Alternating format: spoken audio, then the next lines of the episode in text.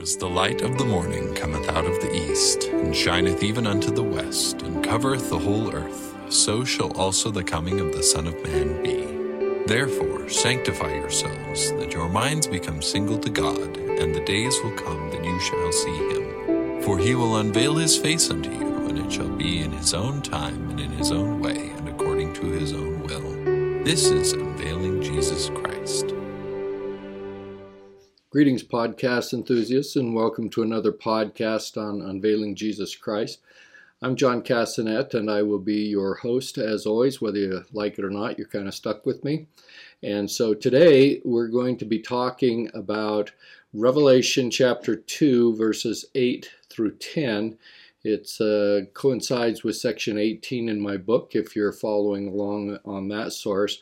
This is the second letter that John has written to the seven churches. This letter goes to uh, the saints in Smyrna, and it is the shortest letter of the uh, seven letters written by John. And in this particular uh, letter, there is no condemnation of the saints in Smyrna, just as there is no condemnation of the saints in Philadelphia. These were the only two cities that were not condemned by uh, the Savior in these seven uh, letters. So let me throw up our uh, world famous map that shows the uh, seven cities. You'll notice that Smyrna is located on the coast of the Aegean Sea, about 40 to 50 miles north of Ephesus. It, ri- it rivaled Ephesus in commercial importance, had a great uh, harbor. It was also the center of fanatical emperor worship and the acclaimed birthplace of Homer, the famous Greek author. It's uh, located today in what is called the modern city of Izmir in Turkey. And if you want more about the kind of geopolitical history of this city, check out my podcast on uh, November 12. 2023, which is the Come Follow Me podcast number seven. And it gives the uh, the history of this particular city in more detail than what I just gave you. But let's jump right into uh, Revelation chapter 2, verse 8, which says, quote, And unto the angel of the church in Smyrna write, These things saith the first and the last, which was dead and is alive. The reference to the angel in this verse has been changed by the Joseph Smith translation in this and every other letter to the word servant. And so what we have here is essentially Christ directing or writing through the Apostle John to the pastoral leader of the church in Smyrna. And there's general agreement that the guy who was the bishop at this time was a man by the name of Polycarp. Um, there's some doubt about that in some circles because if he was the bishop in Smyrna in 96 AD, it means he would have been the bishop for 60 years because his martyrdom came in 155 AD. And so some people say, ah, I don't think it was the same guy, but uh, I think all evidences tend to be the, to the contrary. Even though you stop and think about poor old Polycarp, a bishop for 60 years, that ends with his martyrdom of all things. So, bishops today, you can count your lucky stars that uh, you have kind of a five year tenure and you don't end up dead at the end of uh, your call. So, at any rate, the uh, the references to Polycarp as the uh, bishop in Smyrna is identified by multiple of the uh, Christian fathers. Now, Polycarp was a guy that knew John personally, and uh, Irenaeus, who was the bishop of Lyon in 177 AD, indicates that Polycarp was actually a pupil of uh, John the Revelator. And uh, so we get from him essentially a second-hand account of Polycarp's relationship to John the Revelator because Irenaeus knew Polycarp and then Polycarp was personally acquainted with John the Revelator. Now, uh, two of the Christian fathers, Tertullian and Jerome, both say that John actually ordained Polycarp to be the bishop in uh, Smyrna. Now, I have this quote uh, that uh, we find of a letter written by Polycarp, and it, it says this quote, Let the elders also be compassionate, merciful to all, bringing back to those that have wandered, caring for all the weak, neglecting neither widow nor orphan nor poor. Close quote. I, I share that quote with you because I'm sitting here thinking, okay, Polycarp is the bishop in uh, Smyrna, he writes this letter telling the elders they need to be compassionate. And, uh, you know, he could have been writing that letter today if he was a bishop in one of our wards. You know, I don't know if he had a similar letter to the, that he wrote to the Relief Society. He probably didn't have to. They're pretty good with their ministry, but a reminder to the elders hey, you guys need to get out and do your ministry. so at any rate, uh, this kind of just suggests to me that uh, even though things change, uh, uh they tend to stay the same. Uh, now, I mentioned that uh, Polycarp was martyred this occurred when he was 86 years old, and although there are some differences in dating among certain scholars, I think the most consistent date, and what I think is probably the date, is that it occurred in uh, about 155 AD. Now, what's interesting about Polycarp's martyrdom is that three days before he was martyred, he actually dreamed that he was going to be burned alive. And so then three days later, he's arrested at the urging of the Jews in uh, Smyrna. And uh, we actually have a circular letter from the church of Smyrna that describes his martyrdom in uh, great detail. And so, uh, according to this uh, record and to other accounts by the uh, church fathers, uh, Polycarp was arrested uh, by the Romans, but at the urging of the Jews. He enters the amphitheater where proconsul Stratius Quadratus um, was talking to him. this guy sounds like he should be a mathematician, right? Stratus Quadratus.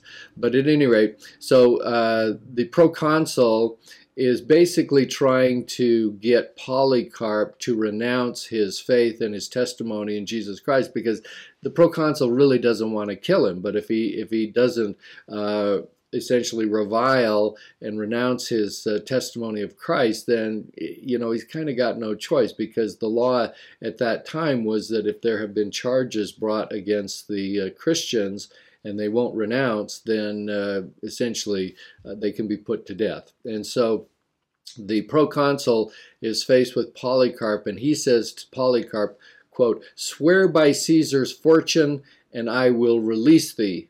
Revile Christ. And Polycarp's response to that was, quote, Eighty and six years have I served him, and he never did me wrong. How then can I revile my king and my Savior. Close quote. Now, at that point, the, the Jews, and there was a pretty good sized audience, undoubtedly started calling for him to be burned at the stake, and uh, and Quadratus uh, ultimately agreed, in essence, to avoid a riot among the people there in the cities. And so, uh, as soon as he decreed uh, death by burning for Polycarp, the Jews, in a frenzied mode, kind of ran off to start gathering wood for the fire, even though it was the Sabbath day. And so, um, you know, it's important to understand, of course, that uh, if you want to kind of get a true picture, it's not like they just had stacks of wood sitting around the city waiting for this event. And so when the Jews run off to go start uh, looking for wood, they, they wouldn't have gone outside the city looking for wood. They would have gone to places where they knew people had wood stocks uh, that they could get. And you can just imagine them running to maybe a place that uh, was uh, a place that served food of some kind, that they did some type of uh, cooking or something like that, or even to their own homes uh, where they might have had a little bit of a stock of wood. And, and everybody's running kind of door to get to, I need the wood, I need some wood. You can just imagine this frenzy that existed and telling people they're going to they're going to burn Polycarp, they're going to burn Polycarp. Um, and so they rush off to the uh, back to the amphitheater where the wood was uh, then piled up, and they were about to secure Polycarp with nails. And this is what he said as he was about to be secured by the nails. He said, quote, Let me remain as I am, for he that has enabled me to brave the fire will so strengthen me that, without your fastening me with nails, I shall, unmoved, endure its fierceness. He also added uh, kind of a prayer or supplication to God, saying, quote, Father of thy well beloved and blessed Son, Jesus Christ, through whom we have received the knowledge of thee, I bless thee that thou hast thought me worthy of the present day and hour to have a share in the number of the martyrs and in the cup of Christ unto the resurrection of eternal life, both of the soul and body, in the incorruptible felicity of the Holy Spirit. And that uh, was what we find uh, recorded in the writings of the uh, historian Eusebius, who's again someone who's known as a uh, Christian father. So uh, that that brought about the uh, the death of Polycarp. His grave is still in a cemetery at Smyrna, or modern day Izmir. Contemporaneous accounts by various eyewitnesses also state that the um, Christians did gather up his bones, more precious to us than jewels and finer than pure gold, and we laid them to rest in a spot suitable for the purpose. Close quote. Now, some people think that uh, with the death of Polycarp came what is referred to as the veneration of saints. Um, and the reason this occurred was that Polycarp, you can imagine 60 years if he truly was the bishop of Smyrna throughout this entire period, was a much beloved person. Go on Wikipedia, you can kind of check him out, and you'll get some sense of the magnitude of this man that I'm kind of only describing in part. Um, but uh, he was highly venerated, and in fact, uh, Quadratus was concerned about giving the bones of this man to the Christians for fear that uh, they would uh, do something and uh, steal them away and, and make an argument that he was resurrected as the Savior had done and in the image of Christ. And so um, he is officially venerated by both the Greek Orthodox Church and the Roman Catholic Church. And J. Reuben Clark believes that practice may have actually begun with the martyrdom of Polycarp because he was such a highly revered uh, individual within the church. So we have the death of Polycarp, and uh, I think there's some good ground to believe that uh, with the death of Polycarp, also came the death of the church at uh, Smyrna. It was uh, the last Christian stronghold in Asia Minor, and it finally fell to the Turks and to the Islamic religion in 1424 AD. So even though Polycarp was killed in 155 AD and the church kind of goes away um, and falls into apostasy, uh, it was still a pretty stronghold of Christian believers, although they were a little bit off base in their beliefs. Um, and uh, it, it, became such a stronghold, and the Turks had such a difficult time uh, overcoming it and defeating the uh, the Christian religion, and it, it, was referred to by the Turks as infidel Smyrna. and so this uh, longevity and endurance is kind of consistent with John's letter that this city was not condemned for wickedness uh, in 96 AD. So, moving on, one of the phrases in uh, verse 8 says, These things saith the first and the last, which was dead and is alive. And so, this again is. Uh, John's writing to his friend Polycarp, but it is a formal salutation from the Savior. This is indicated by the title and name of first and last, meaning He who is eternal. It also says, uh, which was dead and is alive, meaning He will die no more forever. He was someone who suffered death by his persecutors and was then resurrected from the grave. And so we see some similarities between the Savior and these saints in Smyrna are much in the image of the uh, Savior himself. And so when we see the events in the life of the Savior and what happened to him, this is particularly relevant to the saints at Smyrna who were experiencing severe persecution and even death in much the way that the uh, Savior did. Now, if you go back and kind of compare what is stated here in verse 8 about the first and the last, dead and alive, you can kind of go back and compare that to Revelation 1:18, where Christ described himself as he that liveth and was dead, and behold, I am alive forevermore. And so, what I mentioned in a prior podcast uh, that I did on January 21st of 2024 covers uh, Revelation 1 19 through 20, where John was given his final charge to write. Um, these things match uh, what is stated in the description given of Christ in Revelation 1, then repeats itself in each of the seven letters. Some characteristic or attribute of Christ that he originally identified in Revelation 1. Now we get the repetition of that here in uh, Revelation 2 for this letter and in all subsequent letters. Again, there's there's this shared uh, system of attribution of the uh, Savior, and so all of these things have particular relevance at Smyrna. And one of the things that is kind of again not a coincidence, John, John uh, writing from and through the Savior, uh, essentially knows everything, all the attributes of the city, and he uses the attributes of the city in the context of these letters. So they all, everything has special meaning. And in this case, where there's this reference to being dead and alive, there was a tradition uh, that the god Dionysius um, who is the god of wine, was believed to have been killed and come back to life at Smyrna. so, so you have these these great ironies in uh, what is described in these letters of something real life that the people believed about the the god of wine who came back to life. So.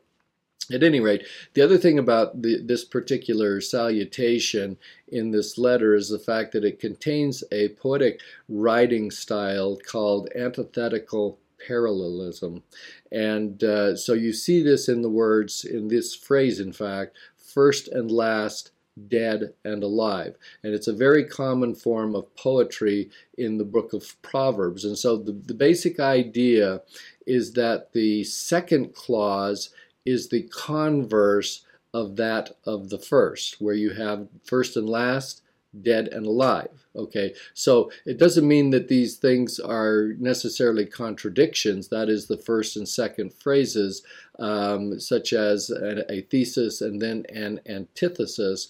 Uh, it can be opposite aspects of the same idea, and uh, these types of poetry.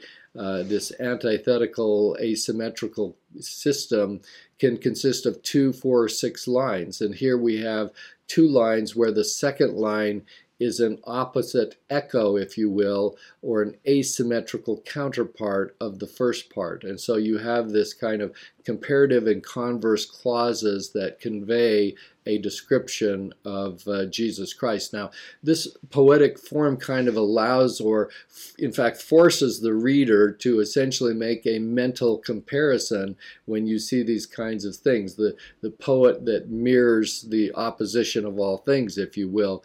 And so John writes his entire letter to the Smyrnian saints in this style. And so we got four different illustrations of how this occurs in Revelation 8 through 10. And so um, I'm just putting up a little graphic on the uh, screen so that you can get a sense of how this is working in these particular four verses. But in verse 8, you have the first and the last, which was dead and is alive. And we, we kind of talked about that. And then the second one is where the Savior says, I know thy poverty but thou art rich. Then in verse 9, I know the blasphemy of say they are Jews and are not. So you get, again, the, the opposite. And then finally in verse 10, Be thou faithful unto death, and I will give thee a crown of life. All right, so all of these things represent this concept of uh, antithetical parallelism. And so as we talk about this letter and how it, it basically illustrates this paradoxical truth that the righteous dead receive eternal life. And the paradox is that the resurrection reverses the effects of death. Uh, there is always a physical reversal, but it can also be a spiritual reversal as well. And we're going to talk about that next week when we get into this concept of the uh, second death. Uh, but it, it is a comforting thought to know, uh, as we learn here in the letter from Smyrna, that death really always ends in life. So the persecutors may kill the physical body, but the saints need never fear the second death or hell. Uh, those born twice will die only once. Those born only once will die twice. All right, I'm, using my own little antithetical parallelism with you twice. So what, what I'm basically saying is that if you are born physically and then you are born again spiritually, you really only die once physically because you will always be spiritually alive. But those born only once, meaning those born physically only and who are never born or reborn spiritually, they get to die twice. So that's the whole concept uh, of this uh, process and this poetic form that we're talking about here. And the promise is certain in terms of life, uh, spiritual life and physical life in the resurrection, because the promise comes from one who, in fact, died and lived again. And so he has the power to raise all of us. Now, let's talk a little bit about uh, the word Smyrna itself, or the name Smyrna. It actually means bitter, but is related to the word myrrh. Uh, now, myrrh is kind of an ordinary perfume, but it's used in the anointing oil of the tabernacle and for embalming dead bodies in that day. So, Smyrna then becomes the church of myrrh or bitterness. And uh, this is consistent with the fact that these saints were persecuted to death, but the imagery is that they're lying embalmed in the spices of their suffering. And so, more than any other church, uh, this appears to be what is going on in Smyrna. And in this, we see the image of Christ. Uh, they were experiencing bitterness or suffering, but their faithful testimony was like a myrrh or a sweet, sweet perfume to God. And affliction is bitter, but it's also salutary, meaning it's something that is unwelcome, but it has good effects. And I kind of liken that to my uh, new efforts since I turned to 65 of trying to do more exercising. it's a, it's a it's a bitter affliction that I'm forced to go through, but I know that it has good effects. So uh, we're going to persevere, right? And so uh, the anointing myrrh of uh, Smyrna essentially preserved the elect from corruption, and this uh, is life beyond death. Uh, is also alluded to in Smyrna's geopolitical history. This was a city that was destroyed many times and rose again to life. And so check out my podcasts on the uh, Come Follow Me episode number seven from November 12th if you want to get more details about that. But the entire history of this city fits this theme of being dead and alive, and that came as a result of earthquakes, of uh, plagues, and from wars, things of this nature. So eventually, the church also died with the martyred saints at the hands of uh, of Romans as well as Jews. And so let's talk a little bit about kind of what was going on here. Essentially, Rome uh, was persecuting them mostly at the behest of the Jews. Their motives, meaning the Romans, uh, were basically political in nature. Um, and so, for example, uh, you had the concept of uh, emperor worship and uh, the religions, even though they had the freedom to worship the way that they wanted, and the Romans wouldn't largely interfere with them if they were known and established religions within the realm. Um, they still were required to burn incense before statues to the Roman gods, and they had this uh, emperor worship. Well, of course, the um, the the Christians and the Jews both refused to do this. The difference is that the Jews were a recognized religion. So when the Roman Empire came into power in, you know, by 140 BC or so, um, at that point in time, the Jews already existed as an independent people and nation, and they had their religion, which the Roman says, okay, come on in, uh, you can keep your religion, but uh, they would want them to do things to honor the Roman gods as well. So, but they got a pass because they existed as a known religion. The Christians, on the other hand, were a new religion not recognized by the Roman Empire, so they didn't get the same pass. And uh, even though the Christian religion grew out of Judaism, Christ being a Jew, of course, um, if the Jews wanted to uh, get the Christians, they would deny that the Christians were Jewish or that they came from Judaism. So they would make the distinction between Christians. And truly the distinction exists, but if you really wanted to kind of uh, go easy on these uh, Christians, you could say, well, it is an outgrowth of um, the Jewish religion, and therefore we can recognize that. And so uh, the, that uh, is kind of the problem that existed is that in some circles, that kind of recognition was uh, allowed uh, and permitted, but in others, the distinction was made, which was bad news for the Christians. And so the Roman tolerance for the Christians really began to change in about 49 AD when there were uh, large Jewish riots and uh, Christians in Rome. And the emperor at that time was a guy by the name of Claudius. He basically banned both groups from Rome in AD 49. And this then set the stage for the Neronian persecution that really erupted in 64 AD at the time of the great conflagration or burning of uh, Rome that was caused by Nero, and of course he blamed it on the Christians. And so after that point in time, being a Christian basically became a capital offense, and the Jews used this against Christians by making anonymous tips saying, This guy's a Christian.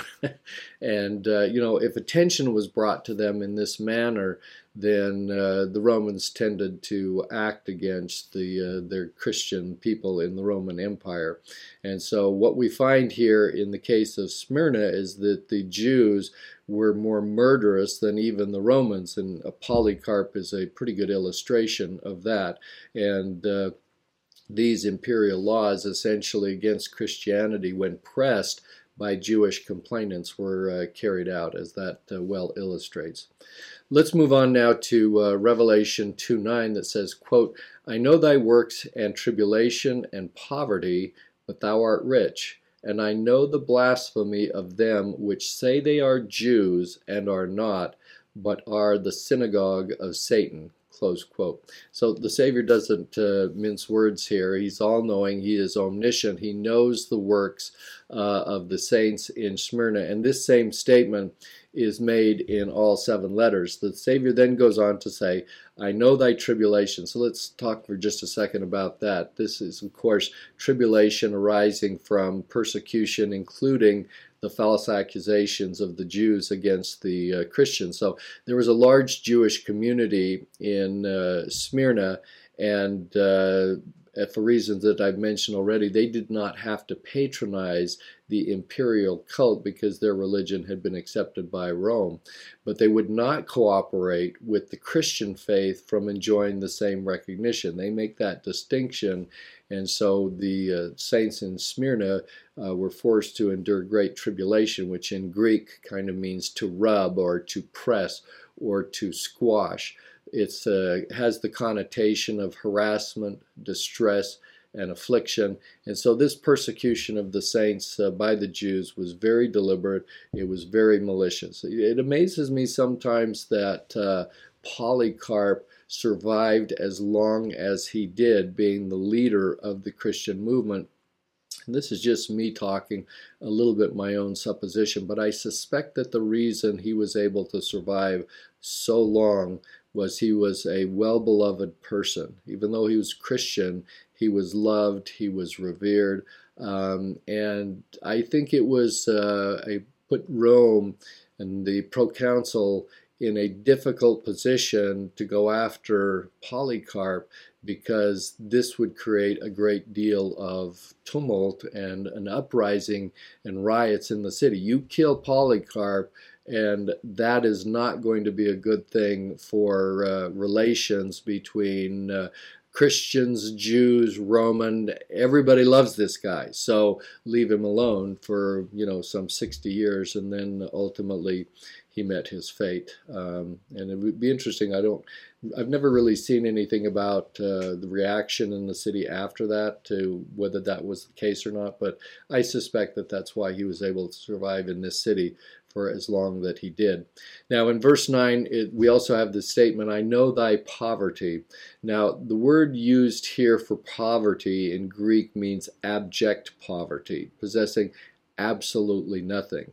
And so that's kind of the image. It's not like they were just, you know, uh, below the middle class. They were really at the bottom of the barrel. And the difficulty, of course, was trying to make a living in this pagan city. There were no jobs available through the guilds because uh, Christians couldn't belong to the guilds because they practice idolatry and immorality in their meetings. And it's probably also highly likely that uh, the Jews in the city uh, persuaded many to boycott the businesses and shops um, that were owned by Christians um, because they were hostile to the Jews and to uh, Gentiles both. And so essentially that's what's going to give rise to a lot of poverty. But in addition to that, uh, because the Jews were, uh, or excuse me, the Christians had this uh, outlawed religion, it was customary for the Romans to confiscate properties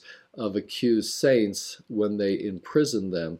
And so they had this loss of earthly goods uh, because of the Romans uh, carrying out uh, the imperial law at the behest of the Jews. This loss of earthly goods, uh, however, caused the saints to be rich in spirit and in heavenly things. And these things are frequently united. We see it all the time uh, that poverty promotes and does not hinder favor with God and favor for God. And so many who are rich in temporal things we find tend to be rather poor in spiritual things. And so, uh, even though the uh, saints in Smyrna were very poor, the Lord recognized this uh, great uh, spiritual richness that existed among the people. Another phrase that we find in uh, verse 9 is the statement, I know the blasphemy. Now, typically, the word blasphemy means kind of this uh, evil speaking of or dishonoring of God, but it really is broader and it's used in a little bit broader context. Here, it can include any kind of calumny or evil speaking, abuse, some type of railing uh, accusation against anyone, a showing of contempt. It can include slander, as was uh, very prevalent here in uh, Smyrna, which is a word that kind of refers to an evil omen. It is any kind of impious or irreverent speech against God, uh, reproach, derision. And so what we have here is essentially these railing accusations by Jews uh, against the Christians, which in effect and by extension caused the name of Christ to be blasphemed among Gentiles. And so their bitter opposition uh, came to cause the name of Christ to be held in contempt. And that's why this is a blasphemy. The actions of the Jews against the Christians are really an action against Jesus Christ himself. Now, it's kind of interesting that uh, I think I've mentioned this before that the New Testament that we have today is of Greek origin.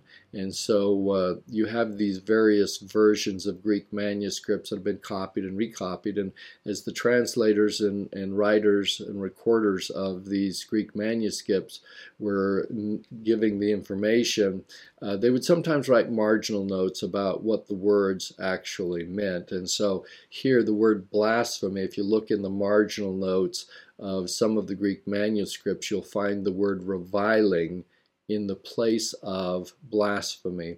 And this is the way that it, for example, in the Revised Version of the New Testament, which is a one of the many different translations of the Bible, uh, you find them inserting the word reviling instead of the word blasphemy. But whether it be blasphemy, as I've described it, a reviling, it's uh, clear that the Christians of Smyrna were slandered and imprisoned based on and because of the influence of the Jewish community on the Roman overlords. And so uh, the Jews would report them for refusing to take part in emperor witness.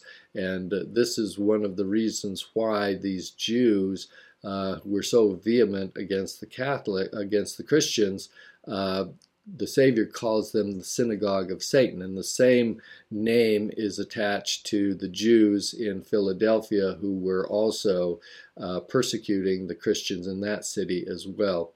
And so the people who betrayed uh, the, the Christians to the provincial officials were called delatores or informers.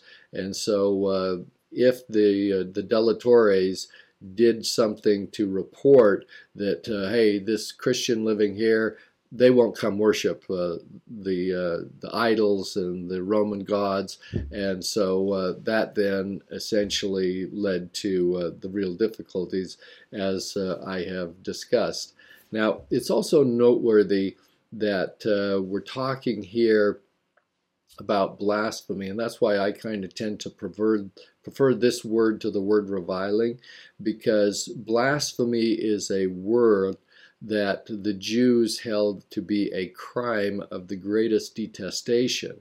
Uh, if you blasphemed, then you would be punished with the most summary and humiliating death. And so we it kind of harkens back to this image of how the Jews in Judea condemned Christ for the crime of blasphemy because he said he was the Son of God. And now, some 30, 60 years later, essentially you have the Jews of Smyrna who are Jews by birth but not spiritually, and they are committing the same type of blasphemy that the Jews of Judea had done six decades earlier. And so, this is why Christ calls them the synagogue of Satan. And so keep in mind that John is writing here to a predominantly Christian audience who would have the crucifixion on their mind that was based on this crime, accused crime of Jesus of blasphemy. I have to insert the word accused, of course, um, because Christ did not blaspheme when he said he was the Son of God because he, in fact, was. And so, therefore, it can't constitute a blasphemy. But that's essentially kind of the mindset uh, that is going on is, are these blasphemies by them which say they are Jews and are not. Now, what that essentially means is that they are people of Jewish extraction, they are descendants of Abraham. They profess to be Jews based on their bloodline, but they are not true Jews. And so uh, this is kind of a, uh, a bitter reproach for these Jews, and it's very severe language that essentially says you might have the Jewish bloodline, but this is not the spirit of the Jewish religion. And so think about uh, Luke chapter 3 8, which states, quote, Bring forth therefore fruits worthy of repentance, and begin not to say within yourselves, We have Abraham to our father. For verily I say unto you that God is able of these stones to raise up children unto Abraham. Close quote. And so those two things kind of go together. Yeah, you can say that you're uh, essentially uh, the offspring of Abraham, but uh, you know better than a bunch of rocks over here. That I can do better with these rocks. so essentially, they're not worthy to be called Jews. They're not worthy to be called the covenant people. They're not worthy to be called members of the house of Israel and children of promise. All of these things are associated with the concept of what it means to be Jewish and Judaism. Now, if we then look at uh, John 16:2, the Savior warns that the conditions that the Jew that the Christians face in Smyrna are exactly those that have been predicted. And John 16:2 says, quote, "They shall put you out of the synagogues, yea, the time cometh that whosoever killeth you will think that he doeth God's service. So, as predicted 60 years earlier by the Savior, this is the mentality of the Jews that the Smyrnian saints were faced with. Uh, this is the nature of their blasphemy that if you kill a Christian, you're actually doing God a favor. And so, not a good time to be living in Smyrna, undoubtedly.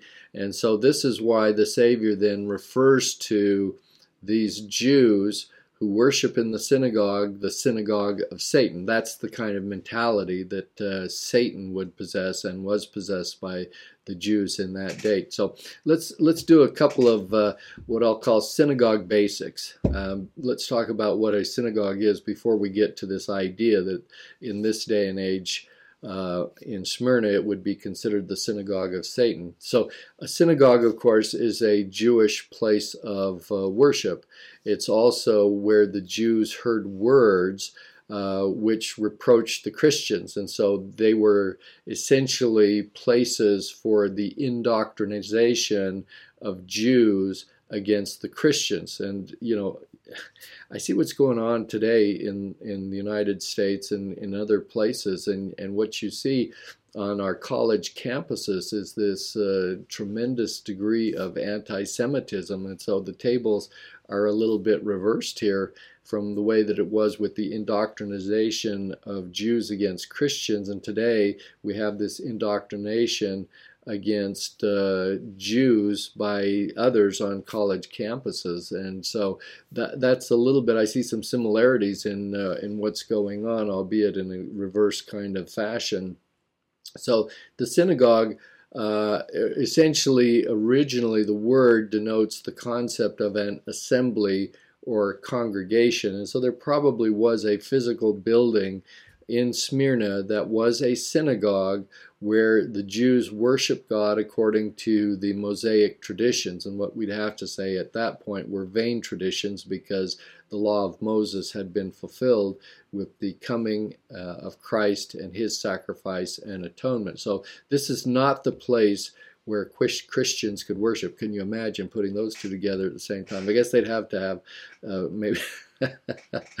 they didn't meet in those buildings, but if they did, uh, essentially what you'd have is you the Jews can meet at nine o'clock and the Christians can meet at ten thirty, or maybe just so we keep them entirely separated. Christians, you come at noon. So it didn't happen that way. In fact, the Christians, of course, were supposed to be meeting on Sunday, the first day of the week, which was kind of in transition still in 96 AD. They hadn't fully shifted over to worshiping on Sundays. And part of the problem was as soon as you start worshiping on Sunday, everybody knows you're Christian because everybody else is worshiping on the Sabbath. And so there's this kind of reluctance to put yourself out there in a sense. And it would be another reason why it would be easy for the Jews to say, hey, these Christians aren't Jewish. They're not part of the Jewish religion. See, they don't even meet on the same day that we meet on.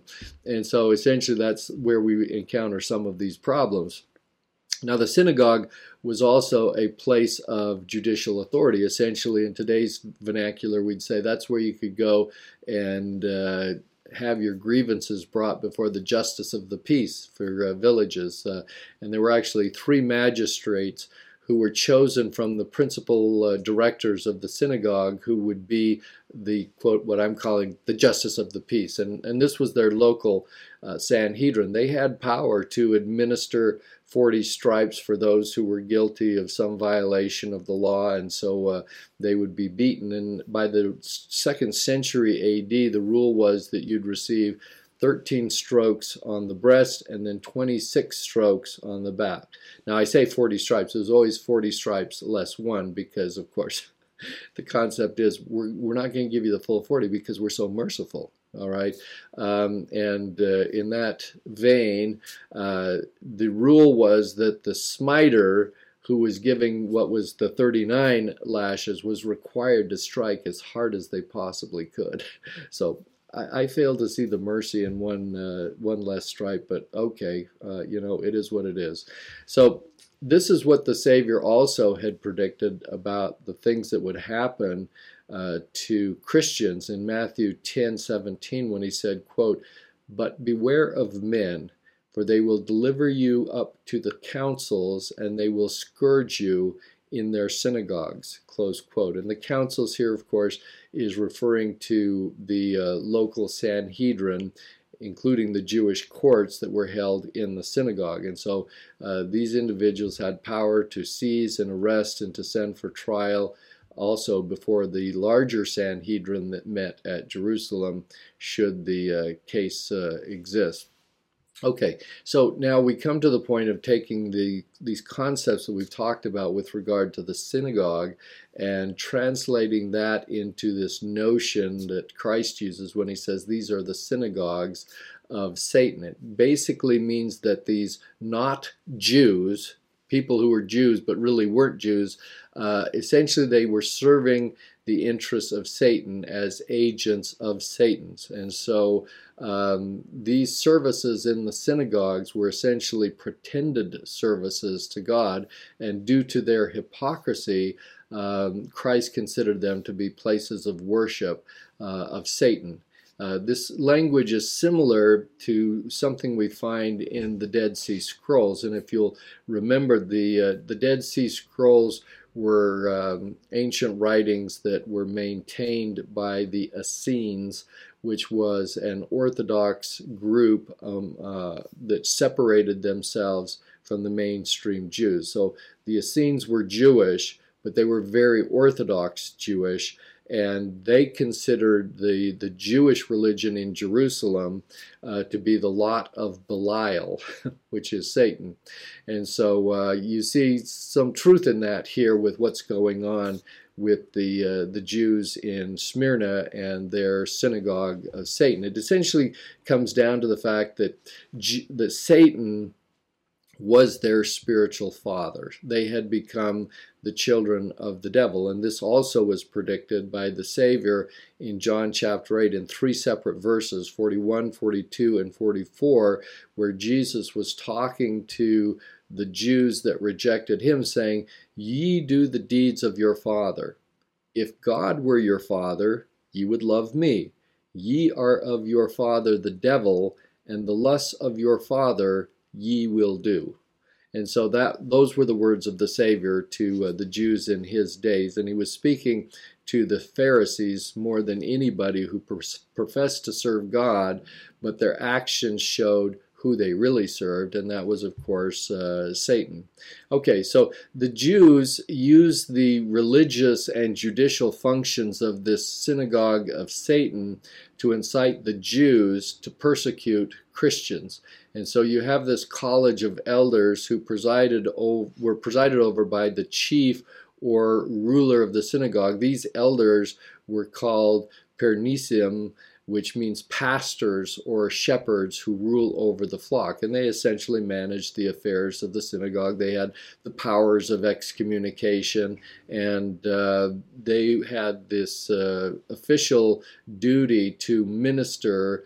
Um, and that's uh, referred to as sheliach in Greek, which kind of answers to the term apostles which means sent. Okay, and so all of these religious and civil observances that were occurring in the synagogues, this indoctrination, as I've kind of described it, were antichrist. And by 85 AD, AD the liturgy of the synagogue in Jerusalem is included in this phrase, quote, May the Nazarenes, by Nazarenes we're here talking about uh, Jewish Christians, says, quote, May the Nazarenes and the heretics be suddenly destroyed and removed from the book of life. Close quote.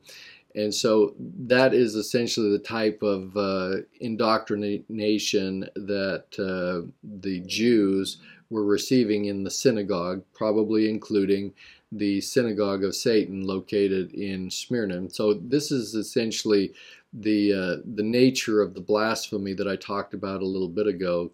They essentially applied a sacred name uh, to an unholy and illegitimate end, and it includes the Jewish name or Judaism. It includes the Jewish synagogue, and so uh, uh Elder Bruce R. McConkie had this to say with regard to the practices and uh, other things that were occurring in the synagogues at this time. He said, "quote." In the process of time, the synagogues became houses of hate and persecution rather than houses of learning and true worship. In those sacred spots where sermons had attested to the saving power of the promised Messiah, cries of anguish would now be heard from the lips of true believers as the scourger's lash cut their flesh.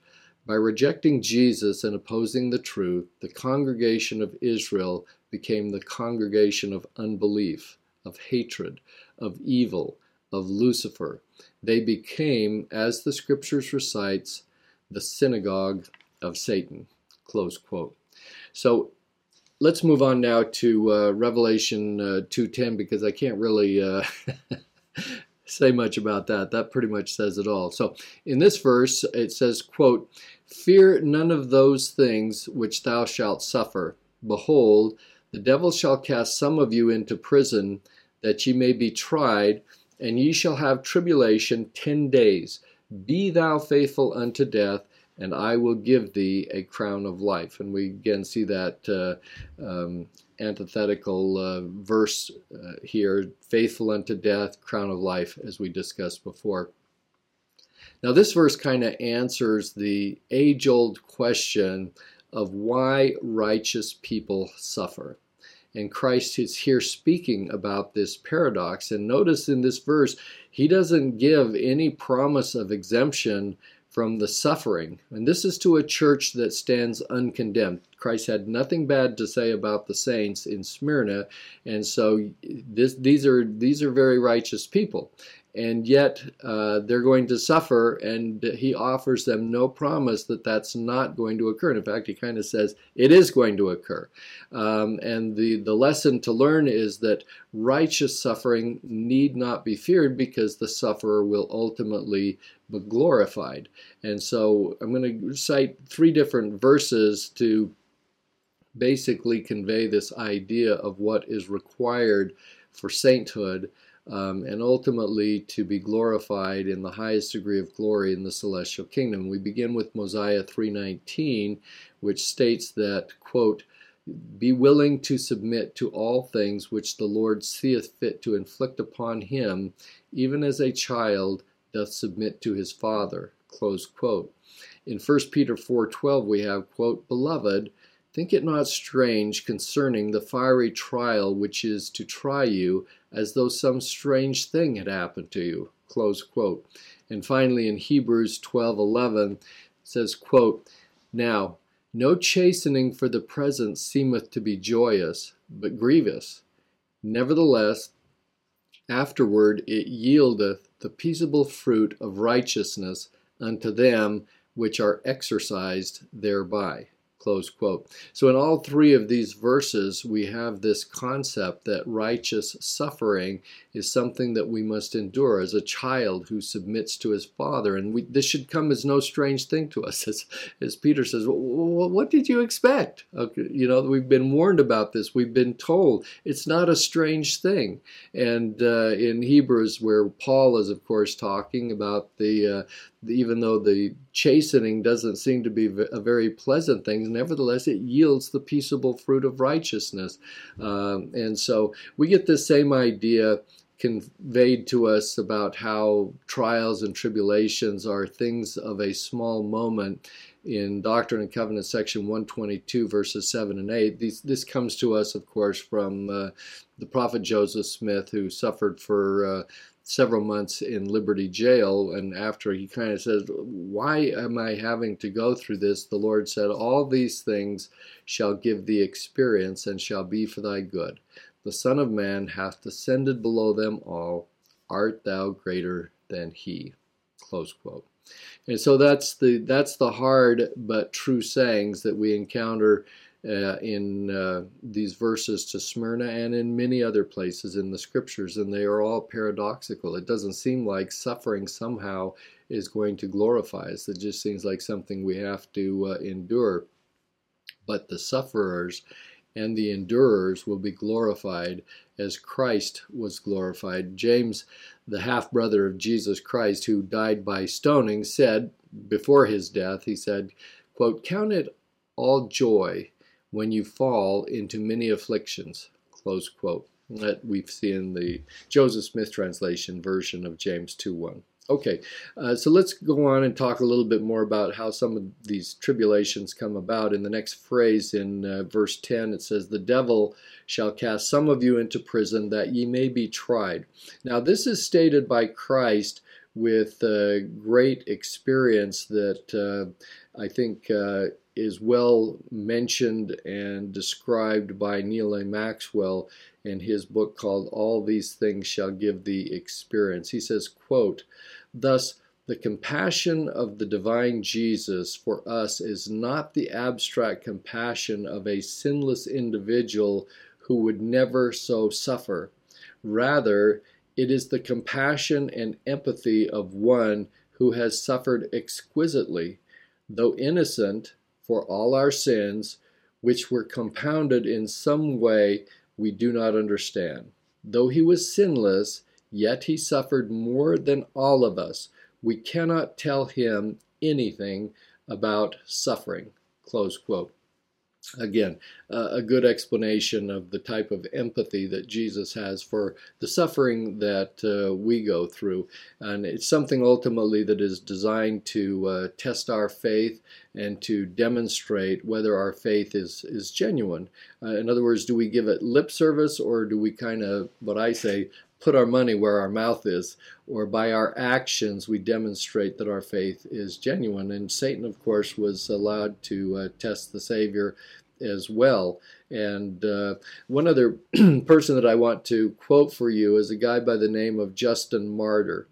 Now, he's called Justin Martyr because he was martyred. I don't think his last name was Martyr, um, but uh, he was Justin the Martyr, and we kind of just, you know, shorten that up to be Justin Martyr. Now, what I have to say about Justin before I say what his quote is Justin was a guy who was a little bit off base as one of the Christian fathers in terms of his beliefs. He had a fairly strong Gnostic background and, and believed in a lot of Hellenist type of uh, policies and teachings uh, with, that were brought into the uh, Christian church. And so, even though he's considered a Christian father and one of the leaders of the early Christian church, he, he really did not have the true doctrines clearly in place. He was more of a philosopher, but uh, an influential philosopher. But I like his quote, even though he's a little off base.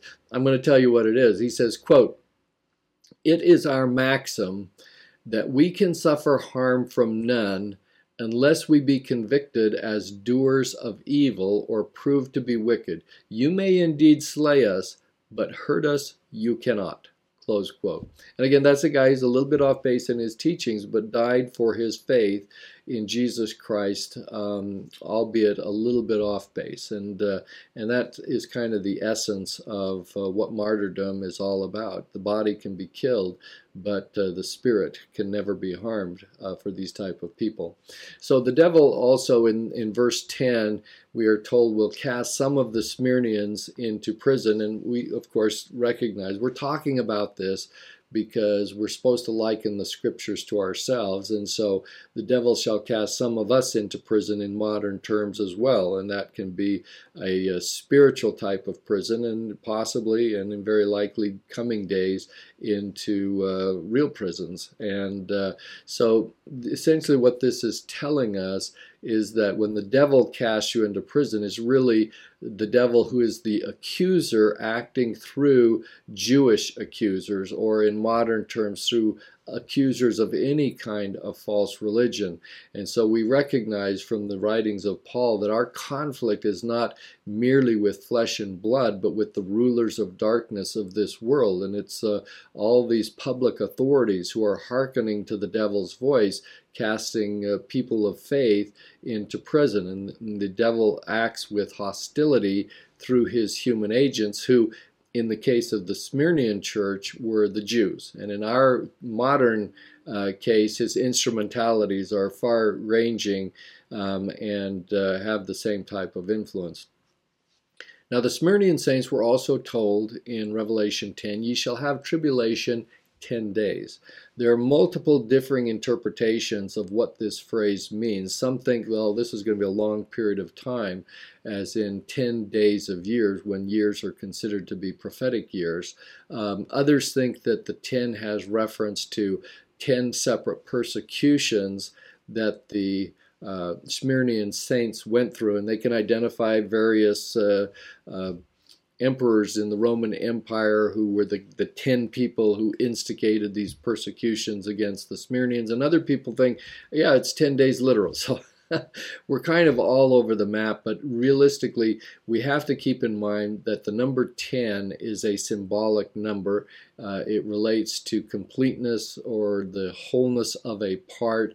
Uh, and I've talked about this in uh, prior podcasts where I talked about the symbolism and the uh, the meaning of uh, numbers and things like that that you can go back and take a look at. But the bottom line is, in a symbolic sense, the period of 10 days refers to a time period that could be long or short because it's really not expressing uh, 10 as a uh, duration. It's really more about quality and quantity and intensity of the persecutions and tribulations that would be faced by the Christians in Smyrna.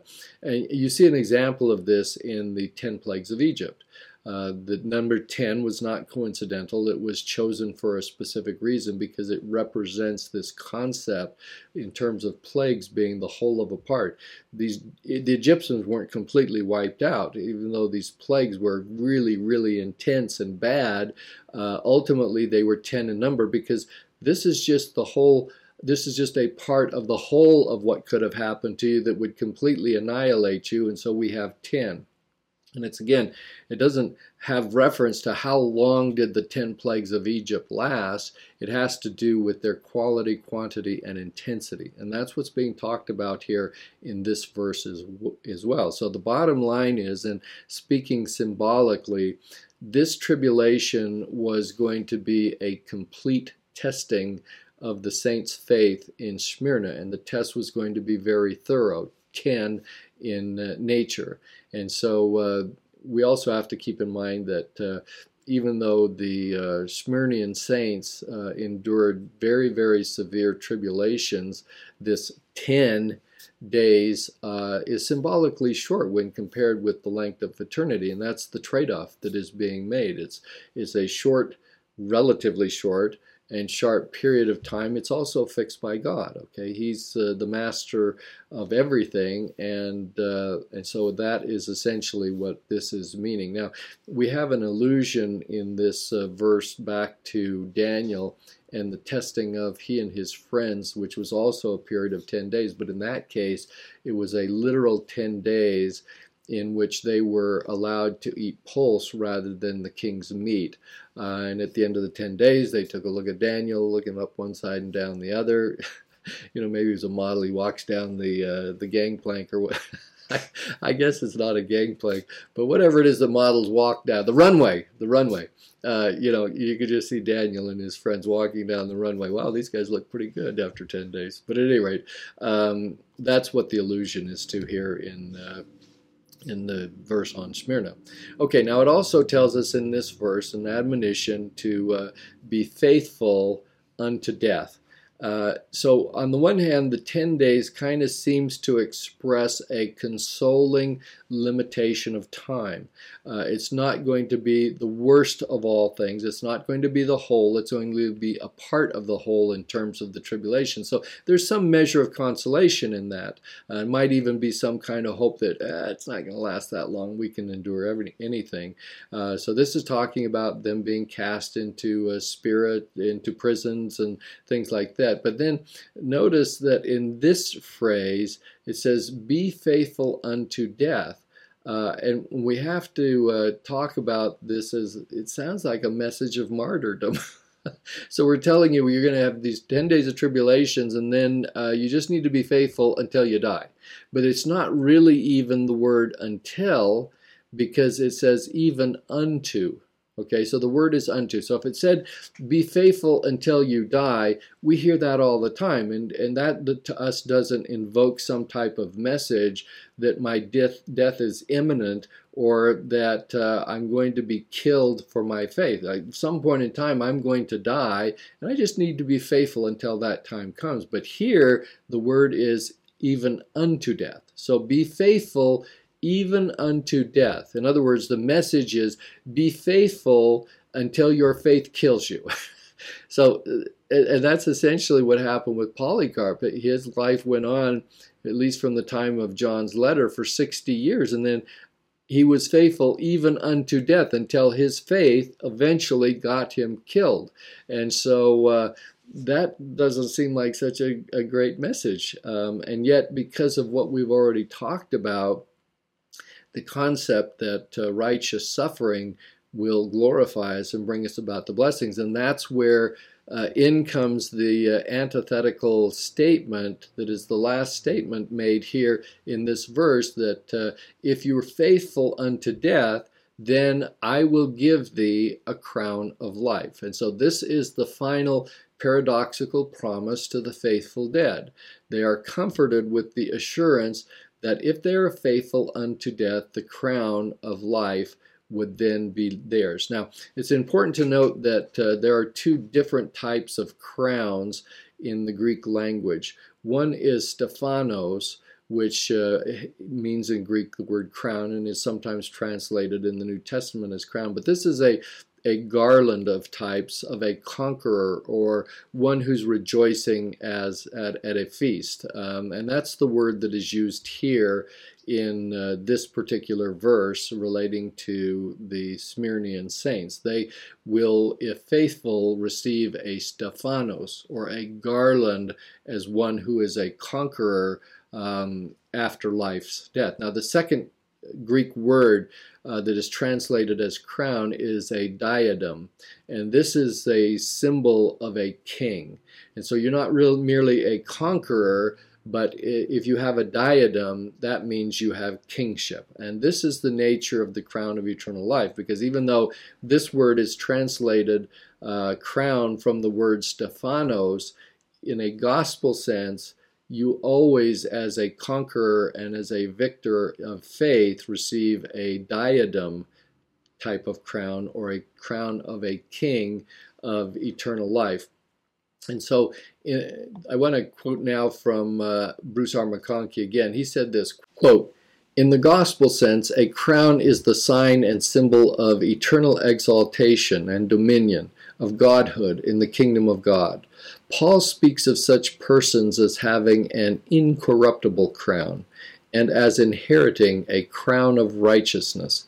James says that they shall receive the crown of life which the Lord hath promised to them that love him. John records a similar affirmation, and Peter speaks of receiving a crown of glory that fadeth not away. The crowns so spoken of are crowns of eternal life, of eternal lives, of celestial glory. Close quote.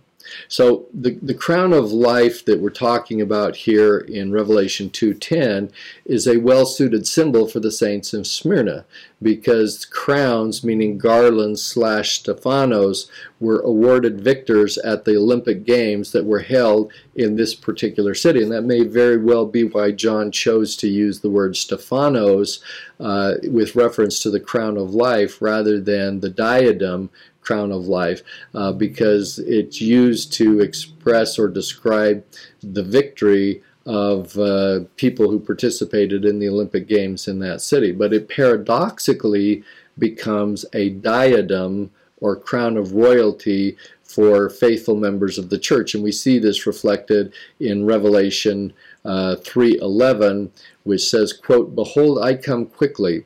Hold fast that which thou hast, that no man take thy crown. Close quote. We also see in a modern context a similar kind of statement in Doctrine and Covenants section 78 verse 15 which says, quote, that you may come up unto the crown prepared for you and be made rulers over many kingdoms, saith the Lord God, the Holy One of Zion. He hath established the foundations of Adam-ondi-Ahman. Close quote. So that's the promises of the crown that um, that we have today, as the Smyrnian saints did uh, many years ago. And so, what we kind of have to ask ourselves at uh, at this point is. Uh, do we have Smyrnians in our midst? Are you a Smyrnian saint? And you might initially say, you know what? My life is not filled with the kind of tribulations that the Smyrnian saints experienced in their day. And, uh, and that's probably true. We see people in the church who go through great hardships physical, emotional, mental, uh, loss of loved ones um, for reasons that cannot seem to be explained. And so we have these kind of people, and they are firm in the faith. And so, yeah, I think we have Smyrnian saints in our midst. Um, and hopefully, all of us, if we are called to pass through trials and tribulations, can exhibit the same character and quality and attributes uh, demonstrated by the Smyrnians uh, in 96 AD and beyond. We can look to a man like Polycarp, uh, who provides a good example of uh, someone who displayed noble characteristics and was well deserving of a crown of life at the end of his life. And uh, so I, I, leave that with you and that hope for all of us. And I thank you for listening, for sharing, for subscribing. Thanks to Jenna Daly for the technical end of things. And next week we're going to be talking about Revelation 2:11, uh, which is coincides with section 19 in my book, and it talks about uh, second death. This still is another verse that relates specifically to the Smyrnian saints, but I cut it off and made it kind of its own separate section uh, because this concept of second death is a very big uh, concept and principle and was a little bit more deserving of uh, time and attention. So we will get to that next week, and I look forward to seeing you then. Thanks.